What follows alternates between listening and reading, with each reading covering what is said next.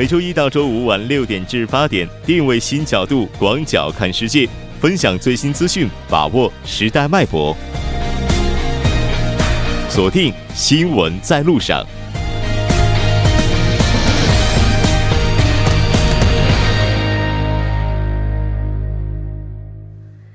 好的，半点过后，欢迎回来，这里是正在为您直播的 TBS EFM 新闻在路上。稍后第二部节目当中将为您带来新闻在中国走进世界以及新闻字符。那接下来是广告时间，广告过后马上回来。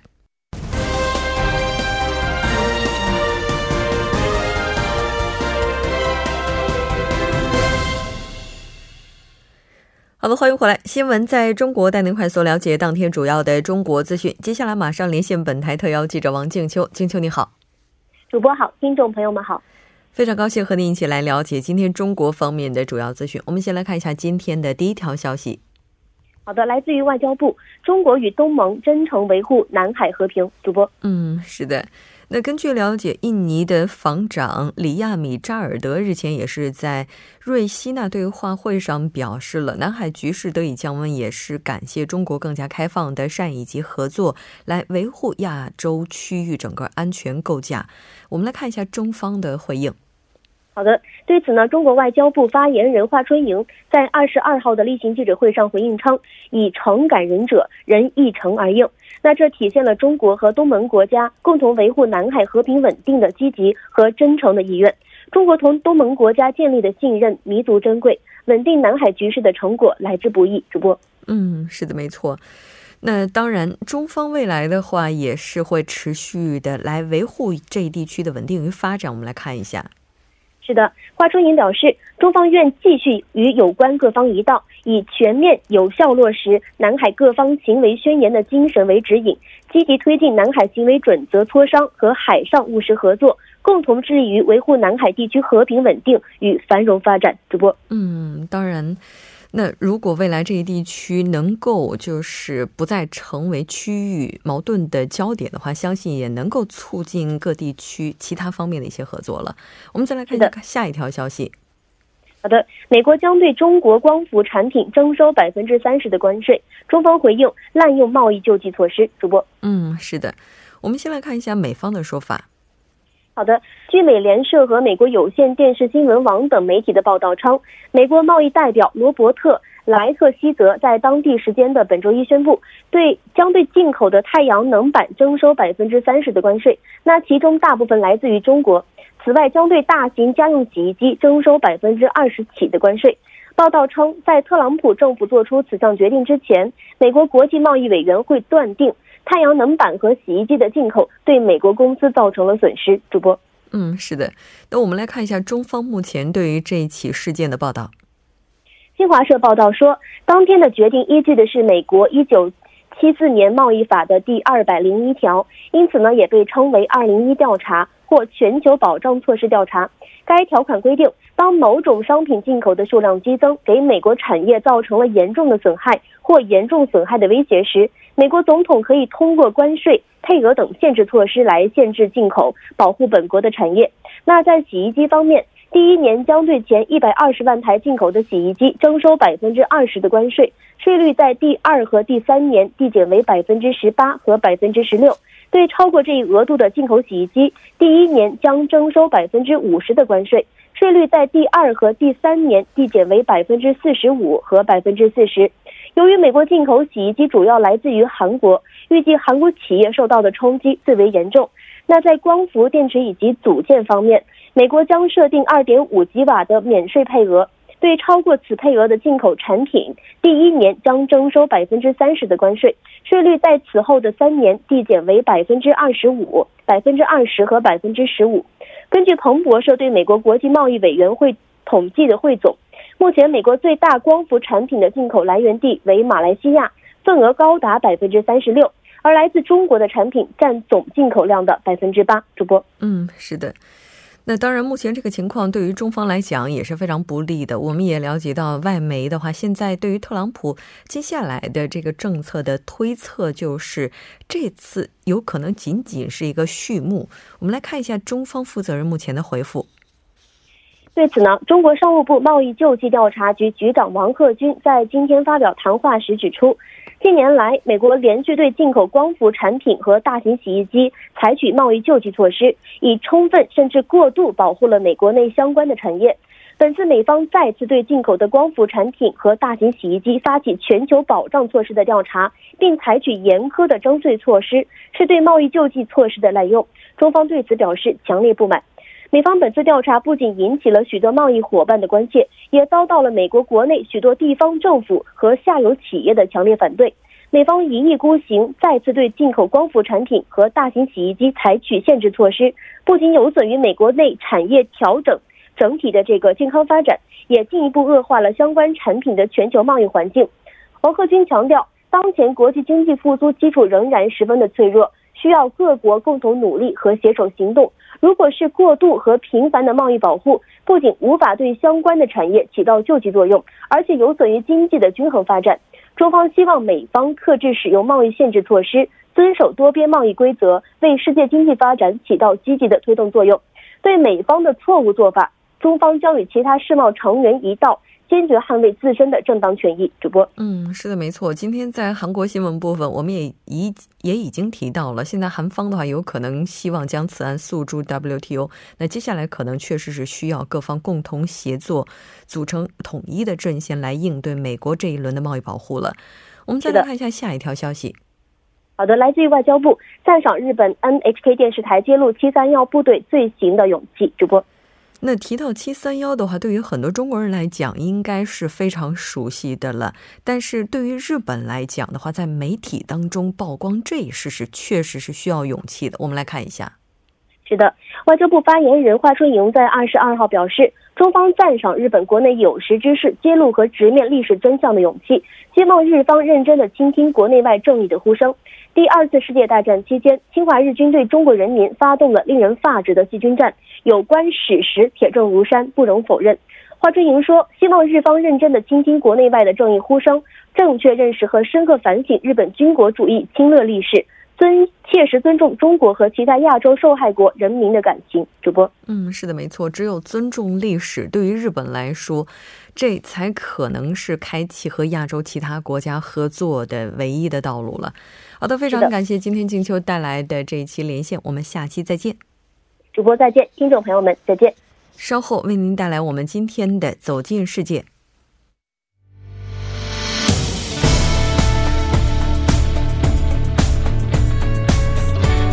您现在收听的是《新闻在路上》。走进世界，为您介绍主主要国际资讯，带您了解全球最新动态。接下来马上连线本台特邀记者齐明明，齐记者你好，主播你好，非常高兴和您一起来了解今天这个国际方面的主要资讯。那第一条，我们先来关注一下特朗普签署的这个拨款法案。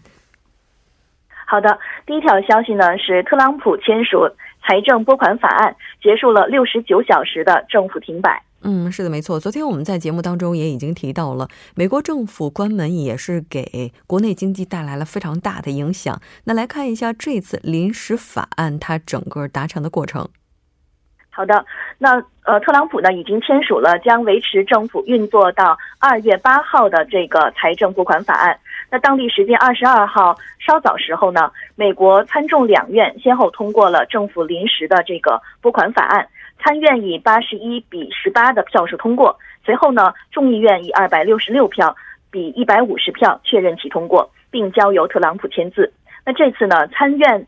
呃，共和党人承诺将推动包括俗称为“追梦人计划”的童年抵达者暂缓驱逐办法的整体移民改革方案后，民主党人才同意支持了这一短期预算法案。嗯，是的，没错。那现在的话，应该说能够通过的前提依然是对美国有益哈。那这条关注到这里，下一条我们来看一下特朗普政府他这次推出的进口太阳能电板以及洗衣机的这一次非常强的这个关税，在国内情况到底是怎样的？好的，那美国贸易代表莱特希泽呢，在当地时间周一宣布。将对进口太阳能板征收百分之三十的关税，对大型家用洗衣机征收百分之二十起的关税。在针对洗衣机的关税方面呢，韩国和墨西哥可能将承受最大的损失。嗯，那这次如果开始征收的话，具体的征收额度大概会达到多少呢？嗯，刚才也提到了，就是具体的额度呢，主要是进口太阳能板征收百分之三十，然后呢，对大型家电洗衣机呢征收百分之二十的这个关税。嗯，是的，没错。我们也了解到，这次应该说是继二零零二年当时布什政府之后出台的最为严厉的一次保护贸易的措施。那根据了解，它还将会和加拿大等等这些国家重新启动北美自贸协定谈判。是的，莱特希泽的团队呢，本周二还将与加拿大、墨西哥官员重启北美自由呃自由贸易协定的谈判。特朗普本人呢，本本周将有望参加在瑞士召开的达沃斯世界经济论坛。那莱特希泽近期还与韩国启动了美韩贸易协议的重新谈判。此前，特朗普则指责美国对韩国的贸易逆差自2012年起持续的扩大。嗯，是的，没错。那当然，这个在这份声明当中，我们也了解到，相关的发言人说，总统的这次举措明确了特朗普将会一直捍卫工人、农民、农场主的利益。但是，这样一个行为可能最为直接损害的第一轮受害者依然是工人。这条关注到这里，我们再来看一下下一条消息。好的，下一条消息是土耳其一个驻扎在叙利亚的反对派军营遭火箭弹袭击，现有十四人死死伤。我们来看一下当时的具体情况。好的，据报道呢，土耳其呃哈塔伊省一个军营遭到火箭弹袭击，造成至少两人死亡，十二人受伤。据报道呢，火箭弹是从叙利亚北部阿夫林地区发射的。根据初步数据呢，两枚火箭弹击中了该军营的帐篷，造成了人员伤亡，伤者已送往医院。那根据介绍，这个军营呢位于土叙边境地区，驻扎着叙利亚反对派武装叙利亚自由军。此前呢，在一月二十号，土耳其政府与支持的叙利亚反对派武装一起，在叙利亚北部阿夫林地区展开了代号为“橄榄枝行动”的针对叙利亚境内库尔德武装人民保护部队的这个军事行动。嗯。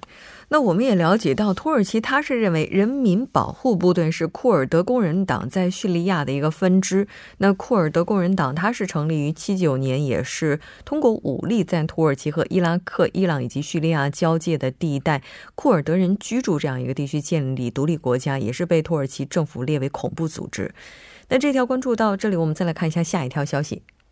好的，下面我们关注一个俄罗斯体坛兴奋剂风波的问题。当地时间二十二号。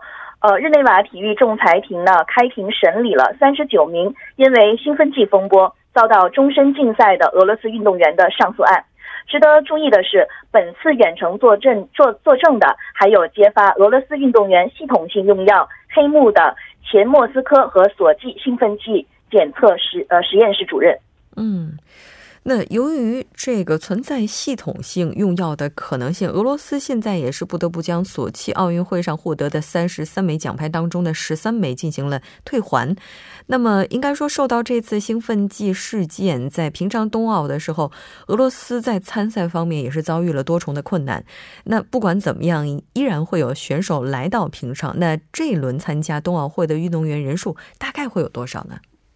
那根据这个俄罗斯官方二十一号宣布的这个消息称，国际奥委会认为干净的能够参加平昌冬奥会的这个俄罗斯运动员呢，现在只有两百人，比原本俄方提交的名单少了一百一十一人。嗯，这个规模应该说是非常大的。我们都知道，俄罗斯应该是以这个冰上运动或者说这种冬奥运动的强国了。那这次庭审的话，也是选在了日内瓦进行。选在这个地方的原因是什么呢？呃，其实二十二号的庭审呢，原本应该是在洛桑举行的，但鉴于要面对众多的运动员，规模可以称之为罕见，因此另选址在日内瓦进行。那本次提出诉讼的运动员当中呢，仍然有人希望参加韩国的平昌冬季奥运会，因此仲裁庭需要快速的做出决定。尤其是仲裁庭表示呢，最终决定不可能在月底前做出。而现在平昌冬奥会的倒计时已经开始了，是在二月九号开始。嗯，对，这个时间节点应该说是卡得非常的紧张，因为相关运动员的俄国以及瑞士律师都认为，国际奥委会在缺乏证据的情况之下，做出了违反有关运动员基本权利的决定，而这个决定有可能会直接影响到运动员他们的运动生涯。好的，非常感谢今天齐记者带来的这一期连线，我们下期再见。好的，再见。稍后来关注一下这一时段的路况、交通以及天气信息。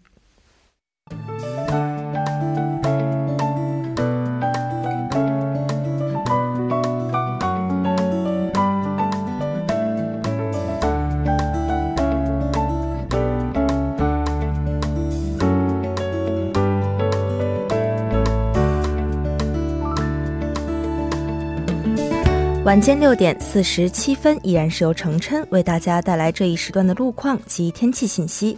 首先，我们来关注一下来自首尔市交通情报科发来的晚高峰实时路况。第一条消息来自路德路成山大桥方向汝仪上游至汝仪下游这一路段，目前呢在二车道上出现了故障车辆，受其影响，二车道正在进行交通临时管制，暂时无法通行，请后续车辆参考相应路段提前变道行驶。是接下来是在国会大路汝仪二桥至新月交叉口京仁一号地下车道附近路段，之前呢发生在一车道上的故障车辆问题已经得到及时的解决，路面恢复正常。下一则路况来自烽火山路中和站至梨花桥方向，不久之前停滞在此路段一车道上的故障车辆呢已被成功移除，路面恢复正常，您可以放心通行。好的，继续来关注天气。受到新一股冷空气影响，全国气温从今天开始大幅下降。江源岭西、首尔、京畿道等地区呢，普遍下降了八到十三度，多地气温将再创今冬新低。后续呢，还将有补充冷空气，寒冷将持续至本月底。但伴随着强降温的还有持续多日的雾霾天气，终于开始好转。今天受到来自中国北部地区扩散的大陆高气压影响，除中南西海岸、全罗道以及济州岛其他地区呢，天气十分晴朗，空气质量良好。来关注首尔市未来二十四小时的天气预报：今天夜间至明天凌晨晴，最低气温零下十七度；明天白天晴，最高气温零下十度。好的，以上就是这一时段的天气与路况信息。我们稍后再见。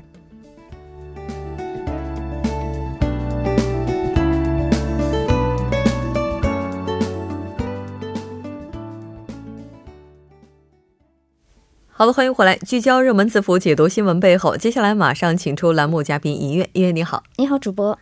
非常高兴和尹月一起来了解今天的新闻字符。我看到今天的字符哈有一个黑名单。其实昨天我们在节目当中也提到了，说这个文化界可能会有黑名单。嗯，而好像这个黑名单不仅仅存在于文化界。对，所以今天带来的字符是这个法官的黑名单，也可以把它简单说成这个司法部的黑名单都可以。嗯。那这个黑名单又是怎么爆出来的？对，好像我们一听到这个法官或者司法部都应该是特别公正的，像他们有名单，应该也是白的名单，怎么能跟这个黑这种黑暗界扯上关系呢？我们来一起了解一下啊，是因为正好这个也是可以说是过去一年算是动摇大法院根基的这个法官的黑名单疑惑呢，最近是有了一个最新的进展。那么在昨天，大法院的追加委员会呢是公布了一则非常令人吃惊的消息，是法院行政部呢是曾把有司法教育背景出身的法官，按照这个司法倾向、家庭关系、出身等等做了一个清单。那么这个事件的背后主谋呢，便是前大法院的大法官梁成泰。那。但是他这么做的原因到底是什么呀？我觉得有点怪哈。对，这样的话，我们就得从这个法院的行政部是什么样一个机构开始了解。那很多人可能对这个法院的行政部不太熟悉。其实简单来说，就跟他的名字一样，它是这个处理法务行政的这样的一个事宜的。其实相当于一个法院的这个行政后勤一样的机构。但是呢，他对法官的司法倾向啊，或者是动向做背后调查的话，那么确实是越界了。事情的开端是这样的：是从二零一六年四月开始说起。这个前大法院法官梁成泰呢，他是成立了一个司法行政委员会的这样的一个组织。什么作用呢？就是让这个司法界的某些人呢，可以参与到法院的重要事务当中。哎，算是给这样的一些人开了个小门那怎么样成为这里的成员？这就是个关键。件了，他得有这个前法院的行政次长高某推荐。那高某在推荐的时候呢，就会这个前大法官梁成泰呢，就会给他一份刚刚我们提到的这个资料，哎，你看着办吧，当做这个参考资料来用。我们简单来说，就是从这时候开始呢，就是将重用的法官和非重用的法官，我们分类进行了管理。哦，嗯，那他刚才隐约也提到了，就是说他这个重用的和非重用的这些法官，对，会根据各种各样的一些基准对他进行标注。是的。那这个调查的文件当中，这名单到底是怎么样的？哎，它这个标注的内容啊，它是怎么样去标注的？它是用这个韩语很有意思啊，翻译、哦韩语叫做这个 b a r p a g 是什么意思？哎，什么意思？就是颜色，按照颜色，这个 bar 就是红色 bargan，然后 pa 就是 pala 蓝色，然后 cum 就是 kum 增黑色，是用这个红蓝黑进行这个标注管理。就是说，这个文件当中呢是有六十多名法官嘛，我们可以简单理解为是后备军呢、这个名单里面的后备军。他呢，呃，我们是按照我引用一个看过该文件的一个资深评论家的话啊，他是按照这个毕业学校，然后所属的这个研究小团体，还有司法倾向呢进行区分管理。我们来举个例子，比如说这个首尔大法学院出身的 A 法官，哎，他是我们的核心成员，但是呢，他这个人个人的主张不强，我们就把他归类为第一候补，也就是红色队伍 Bargan 这个队伍当中。哦那么蓝色呢，就是第二候补。再比如这个首尔大法学院出身的 B 法官，他是我们团体的前会员，是个进步人士，他会给其他的法官呢带来不小的影响力。那么最后一个第三候补啊。其实就基本没什么内容了，一看就是哎，我不太喜欢这个人，干脆不要给机会了。就一句话，哎，谢某某什么法的研究协会的会长，有没有感觉到一种规律感？就是说，越是会威胁到前大法官梁成泰，或者说梁成泰觉得哎这个人不好管理，会跟我作对，这种类型的法官呢，就是干脆不会给他这样的一个意见。反之呢，看起来哎比较温和听话的，我们就把它归类为红色这一类，它是靠这个 bar p a g m 进行这个法官的分类管理。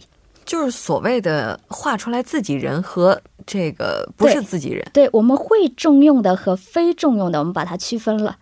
哦，我刚开始还以为这个黑名单的话，可能也和嗯背后的一些什么交易有关。这么看起来的话，它和这个交易比起来，更注重的是意识形态是的，啊。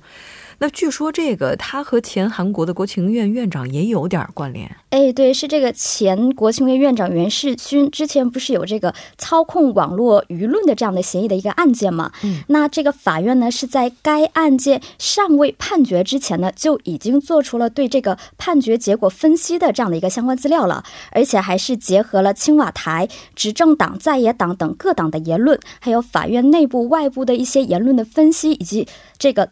呃，动态的一个走向，他把这些内容都反映出来以后，就制定了一个相关的结论的一个分析。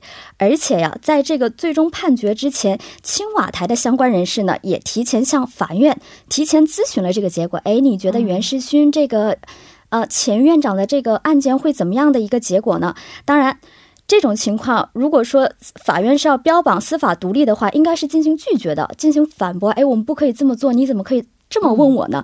但是啊，他没有这么回复，而是说现在判决部呢正在努力的调查当中，但是这个案件呢有点这个棘手啊，跟以往以往不一样，这个最终结果呢很难预测，行政处呢也感到不安，所以呢。哎，我们从这件事情就能看出来，其实问这个问题的青瓦台也很奇怪，也很搞笑。然后标榜司法独立的法院呢，非但没有反驳，而是表示感到不安这样的一个回应。嗯，哎，但是不管怎么样的话，这个事件应该说也是又揭开了另外一个我们看不到的背面哈。是的，那后续这个调查将会怎么样去进行呢？对，除了刚刚我们提到的这些文件之外呢，目前还有这个设有密码的大约四百六十个文件，还有已经丢失的文件大约三百个，总共是七百六十个文件。那么这些呢，暂时呢是排除在这个追加调查委的调查对象范围当中。他们表示呢，是受这个技术性的制约以及协作做限制等这一方面的一个困难，所以呢，以上这些资料。文件呢，就是咱们这个检方下一步要进一步调查的一些重点文件了。嗯，是的，没错。但是不管怎么样的话，应该说在文艺界黑名单在今天的话出了二审的结果是的。那首尔高等法院二十三号也是就朴槿惠政府文艺界黑名单的这个案件做出了二审判决，判处涉嫌滥权下令炮制黑名单打压异己的前幕僚长金其春四年徒刑。那当然，不管怎么样的话，这个文艺界黑名单算是暂告一段落了。